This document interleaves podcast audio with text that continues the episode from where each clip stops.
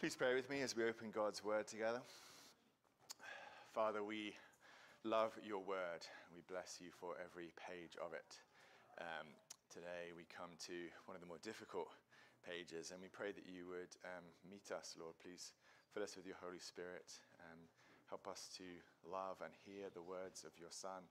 Um, and would you teach us and transform us by them, Lord? In his name we pray. Amen. All right, we're going to continue that theme that Sarah brought up from uh, John chapter 8 today. Um, and I have found, as I've worked on this passage this week, that it is uh, one of the more difficult parts of Scripture. Um, there's a lot of conflict going on in this passage in John 8, and I'm a person who doesn't like conflict very much. Um, so we'll wade into this together. Uh, there's a lot of good, uh, good news and good fruit to be found in it, too. Uh, so, to kick us off, most of you know that I'm a Star Wars fan. Um, and if I asked you to quote for me any line from any Star Wars movie, I expect the line that I'd hear back most often is, Luke, I am your father.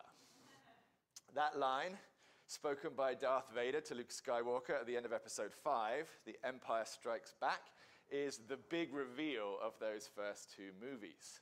That line is now 43 years old, and it's still famous. Um, and that line also turns out to be a kind of theme sentence for the whole Star Wars franchise, doesn't it? Uh, because the whole franchise cares an enormous amount about family of origin. Who your parents are matters hugely in all those movies. Uh, and it's a common theme of all nine movies that people reverse the path that their parents walked. Let me show you. I'm going to spoil them all if you haven't seen them. Uh, in episode one, Anakin is essentially adopted and raised by Qui Gon, who is a Jedi. In episode two, Qui Gon's dead, and Anakin gets essentially fathered then by Obi Wan, who's another Jedi. But in episode three, Anakin turns against both of those fathers to join the dark side and becomes Darth Vader. Right before he changes sides, Anakin fathers Luke and Leia, both of whom refuse their father's path to the dark side and fight alongside the Jedi. Luke's discovery in episode 5 that he is Darth Vader's son is a bombshell that devastates him and also tempts him a little bit to join his father in episode 6, but he doesn't do it and instead he converts his own father back. So Vader, who has now become the new adopted son of Darth Sidious, betrays his new father too. And the pattern continues into the sequel trilogy because in episode 7 we meet the new villain, Kylo Ren, who is the son of heroes Leia and Han Solo. Once again, the son of light is darkness, and the big mystery of the sequel trilogy is Rey's parentage. Where does Rey come from? And we have to wait till episode 9 to finally get the answer. But her father is the old villain Darth Sidious. And we all should have seen that coming, guys. We all should have predicted that because it completes the perfectly consistent Star Wars pattern that darkness gives birth to light and light gives birth to darkness. Nobody anywhere in that trilogy of trilogies follows the path of their own parents. And that is the precise opposite of what Jesus says is true in the real world. Um, in John chapter 8, so Jesus agrees that our parentage is important. Maybe much less so our biological parentage, but certainly our spiritual parentage is vitally important, but it's important positively instead of negatively. Uh, we want to be like our Heavenly Father, not unlike Him. And in fact, in Jesus' view, our likeness to our Father proves our true parentage. Um, so let's see that by opening John chapter 8 together. It's page 894 of the church Bibles. The Bible's in front of you, page 894. We're going to open John chapter 8. So, uh, if you haven't been with us for the past few months, we've been working through John's Gospel as a, a series every week. Um, and we're going to keep working through John's Gospel all fall. So uh, here we are in chapter 8 today.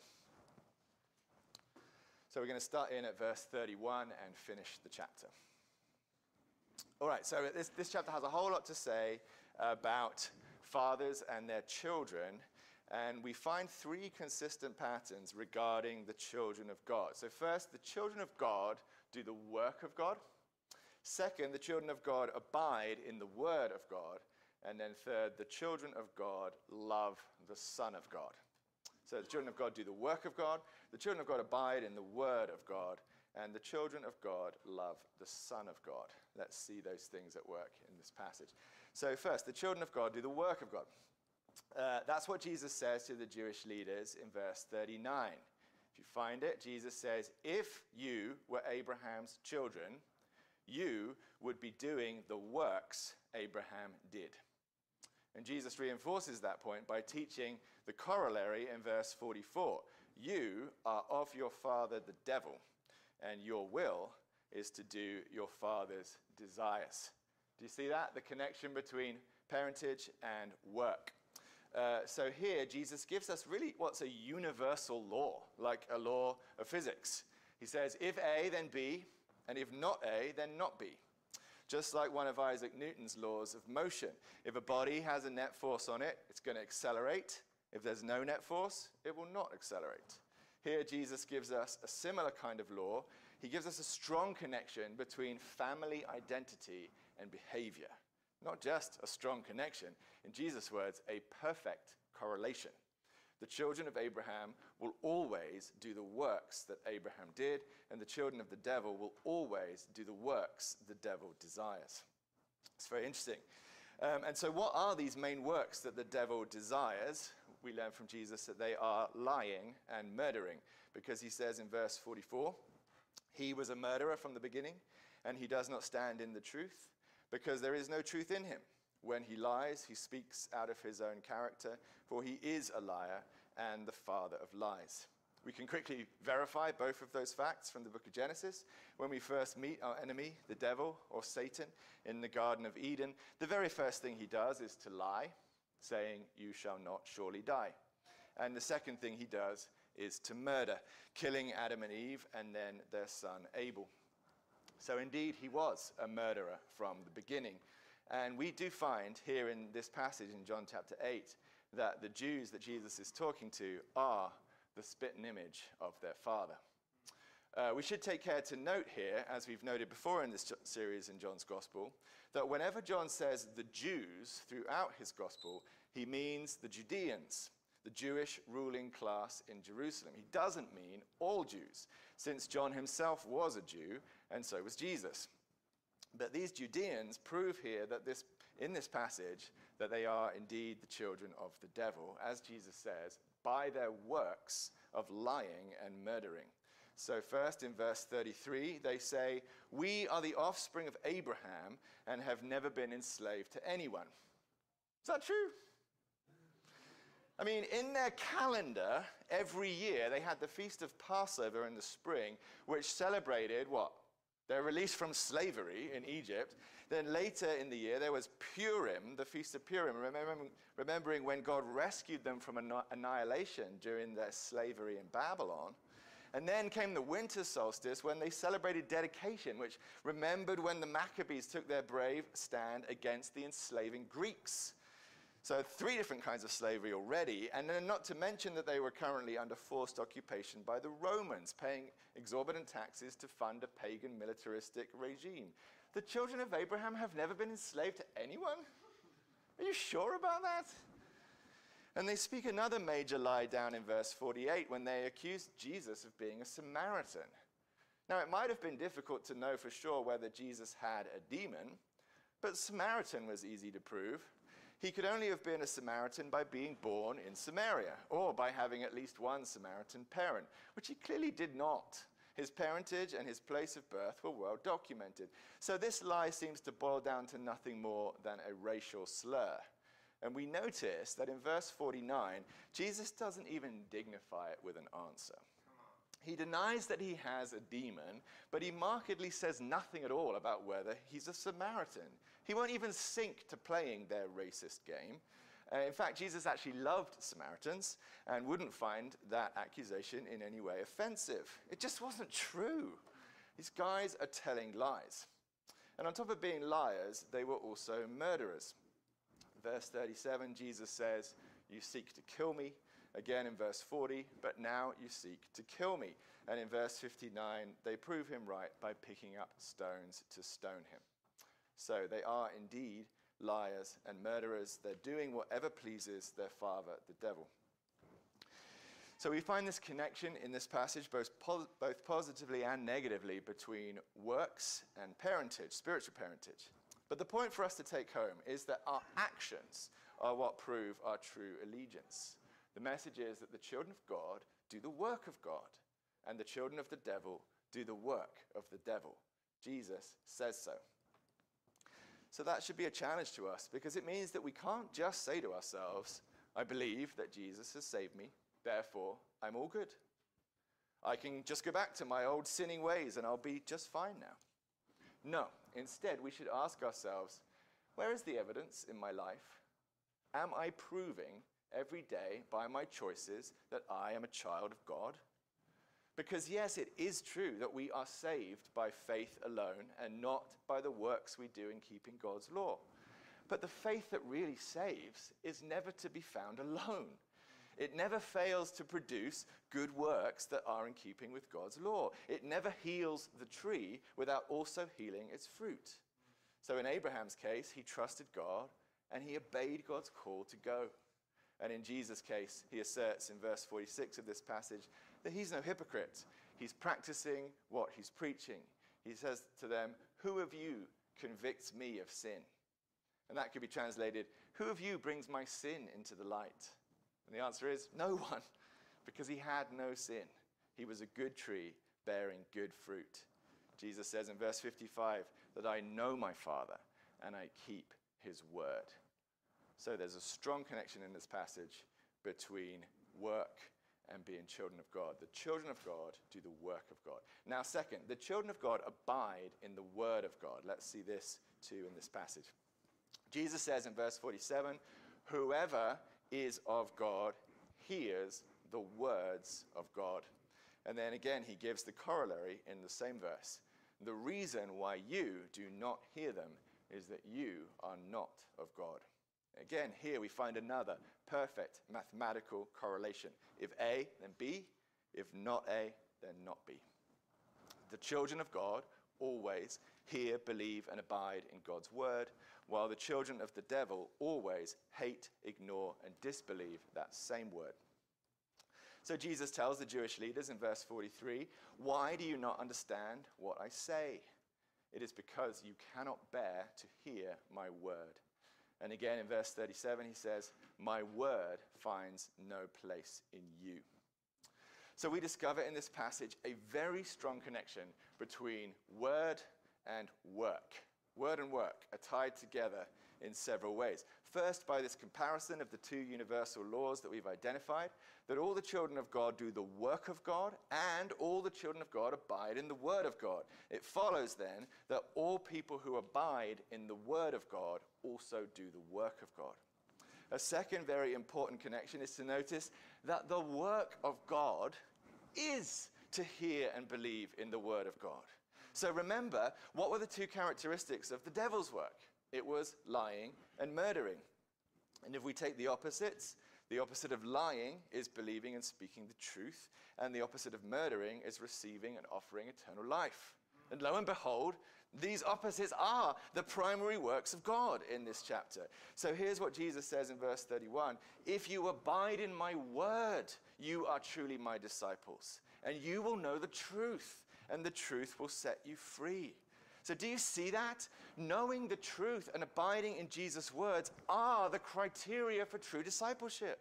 That means that those things are part of the work of God, even that they're the main work. So, when I asked you earlier, when I said earlier that the children of God do the work of God, I expect that you asked yourselves, well, then, how often do I care for the poor, or feed the homeless, or welcome the stranger, or support my Christian brothers and sisters with meals, or give money to charity? That's the kind of stuff that we tend to have in mind when we think about good works, when we think about what is the work of God. But do we count our attention to God's word as our work? Our belief and trust in the truth as our work? Because they are. Those things are the work of God. Jesus says that here and in many other places. And he says it to the extent that if we are not abiding in his word and we're still trying to do other kinds of good works, then we're probably wasting our time. On the other hand, if all we focus on is hearing, believing, and abiding in his word, then we probably can't help but do the other good works too. So, in the story where Jesus meets with Martha and Mary, that story that we know well, Jesus said that Mary, who sat at his feet and listened to him, had chosen the better portion. We understand that to always be the case with Jesus' disciples. Now, to take another example, when we try to think of someone who did good work in Jesus' name, who really made a difference in the world recently, many of us go straight to Mother Teresa of Calcutta, the Catholic nun who won the Nobel Peace Prize for her work among Indian orphans. Would it surprise you to learn that Mother Teresa not only spent her days being Martha, hard at work, but also devoted a large portion of every day to being Mary and sitting at the feet of Jesus and drinking from his word. She spent the first hour of every day abiding in the word and prayer at morning mass, and then another three hours every afternoon in private devotion and study time. She knew that abiding in the word was her work. And there's still another connection here between the word and work in this chapter, because we've heard Jesus say that it's the truth that sets us free. And he explains in verse 34 that truly, truly, I say to you, everyone who practices sin is a slave to sin. So then, doing the work of the devil, even just a little bit, lying and murdering just a bit, quickly means that it's all we can do. That evil work has an addictive quality. We get stuck in it, we can't get out, we find ourselves slaves to it, and in particular, we can't stop lying. So, the Word of God then is what gives us the freedom that we need to do the work of God. Yet another powerful connection between those two things. I want to try to paint for you a bit of a picture of this pattern of slavery and see if you recognize it from what Jesus teaches here. So, imagine that I'm a married man and I notice that a young woman that I work with is very pretty. And she's pretty flirtatious and interested in coming to find me during break times. I get more and more interested. I don't say anything about it to my wife. I just ride it out for a while. At the office Christmas party, my wife notices and asks, Who's that girl? I blow it off. But my wife grows increasingly suspicious, and then the lying starts. I pretend not to know what she's talking about. Six months down the line, and I've had an affair. And now it's serious lying every day. The truth is just too dangerous, too much to bear. So it's deny, deny, deny. And now all of a sudden, I find that I don't really enjoy reading my Bible anymore. Too many passages I find uncomfortable to read. Too many sermons I don't enjoy listening to.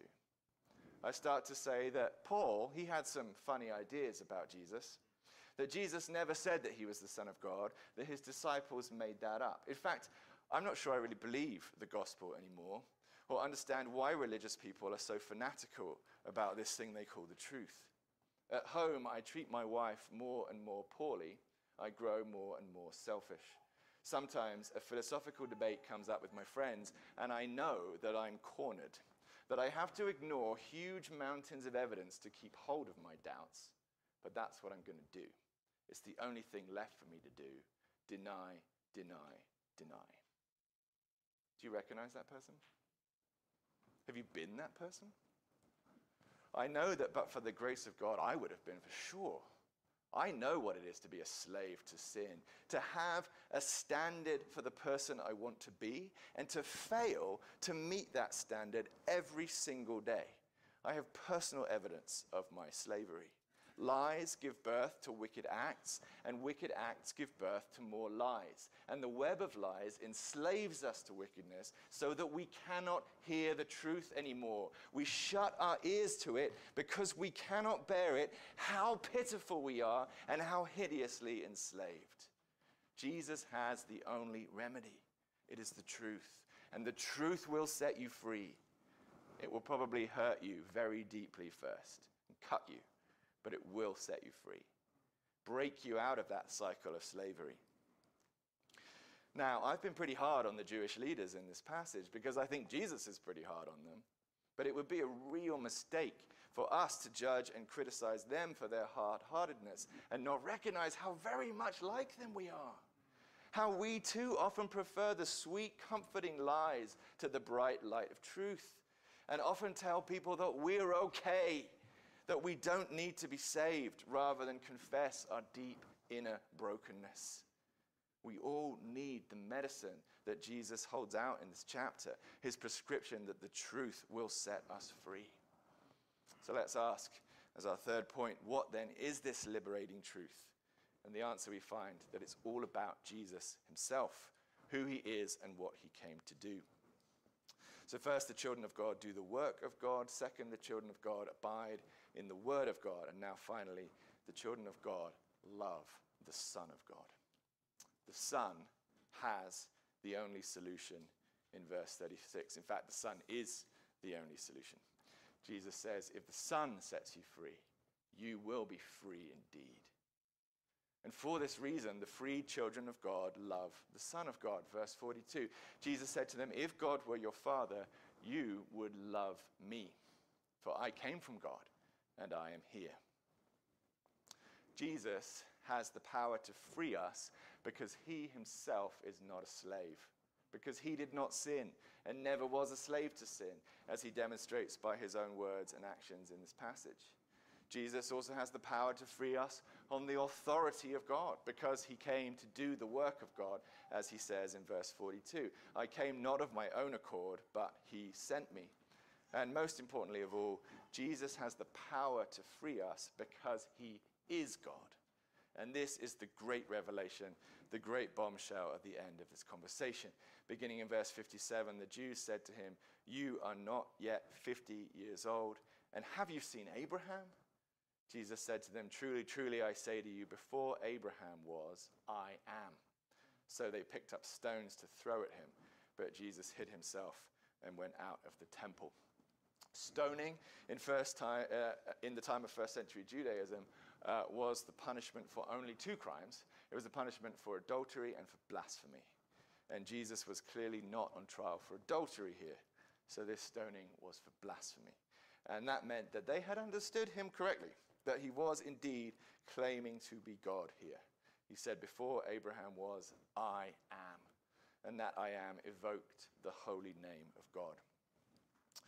Now, I think we have to wonder exactly why it was that they took so much offense at this. Especially after verse 31, we find that these Jewish leaders that he's talking to are the ones who had believed in him in the previous passage. They had been inclined to believe that he was indeed the light of the world. You have to wonder what they were expecting. Would it not be worse to claim to be the light of the world and not be God? It surely wasn't all that surprising for students of their Hebrew Bible that God would come in the flesh to save us. Isaiah hinted at it pretty strongly. Daniel saw visions of it. Some of the Psalms pretty much flat out said it. It wasn't objectionable to their scriptures in any way.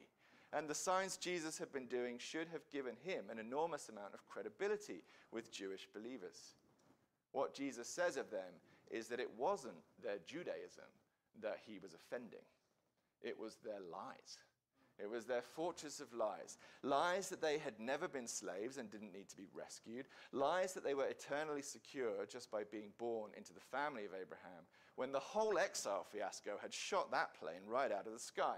Lies that they were the good guys, self righteous, the cream floating to the top of all those other miserable sinners. That was what was truly being offended here. And I believe that very same thing is still what's being offended today whenever Jesus stands up and tells people the truth of who he is. He puts a stick through our web of lies, and that's what really makes us mad.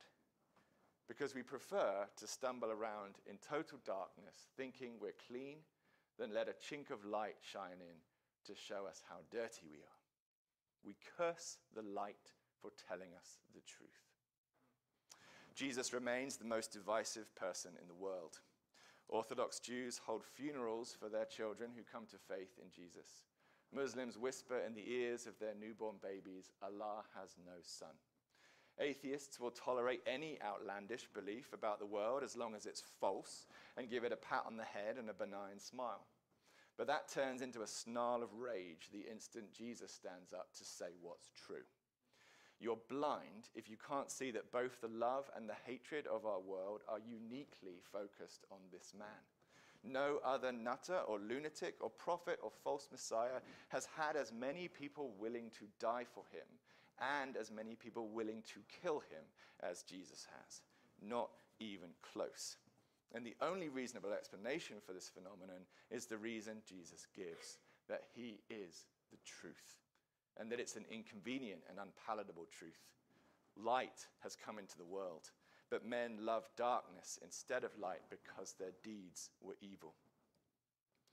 But for those who do believe him, they become children of God. And the children of God welcome the light and they love the Son of God. See the devotion in this room, how we sing in worship, how the tears flow in prayer, how we give our lives to loving one another as He commanded. This is not dry and dusty religious duty. This is a passionate, lifelong love affair. And if you sit here with a heart that is cool toward Jesus, wake up. Are you listening? He put himself in harm's way for you. He stood up and told the truth when he knew it would be hated, when he knew it would get him killed. He stood up and told the truth because nobody else was going to tell you the truth. And you needed to hear it or you were going to die. You had fallen into sin. You were in slavery to sin and you could not get out. And only the truth could free you. You might think that the lies that you cloak yourself in are your friends. You might think that the lies form a shield of protection between you and disaster, but that is not the case. The lies are your enemies. They are what's really going to kill you. The lies are the cattle car train carriage that's bringing you to Auschwitz. And the truth is the only key to the padlock. The biggest lie in the world that people believe is I'm okay. I'm okay. I don't need to be rescued. I'm okay. I'm good enough. It's not going to end in disaster for me. Friends, hell is going to be populated with people who thought they were okay. And the most liberating truth in the world is the knowledge that we are not okay, that we're in trouble, that we need to be saved. Because as soon as we acknowledge that, we also find that we can be. So then, whatever it takes, tell the truth. Confess the truth. Tell them what you did. Bring it into the light. Only then will you be free. A little bit of truth, and you will be amazed how quickly and how easily the web of lies disintegrates around you. And you will be amazed what your life can be without it. The incredible lightness of being. Jesus has one final promise for us in this passage, verse 35. The slave does not remain in the house forever, the son remains forever. Children of God get this promise to live with God forever. And again in verse 51, he says, Truly, truly, I say to you, if anyone keeps my word, he will never taste death and never see death. So, brothers and sisters, in this glorious family of God, come all the way out of the self deception that will kill you and embrace this truth that will set you free. Abide in the Word of God, do the work of God, and love the Son of God.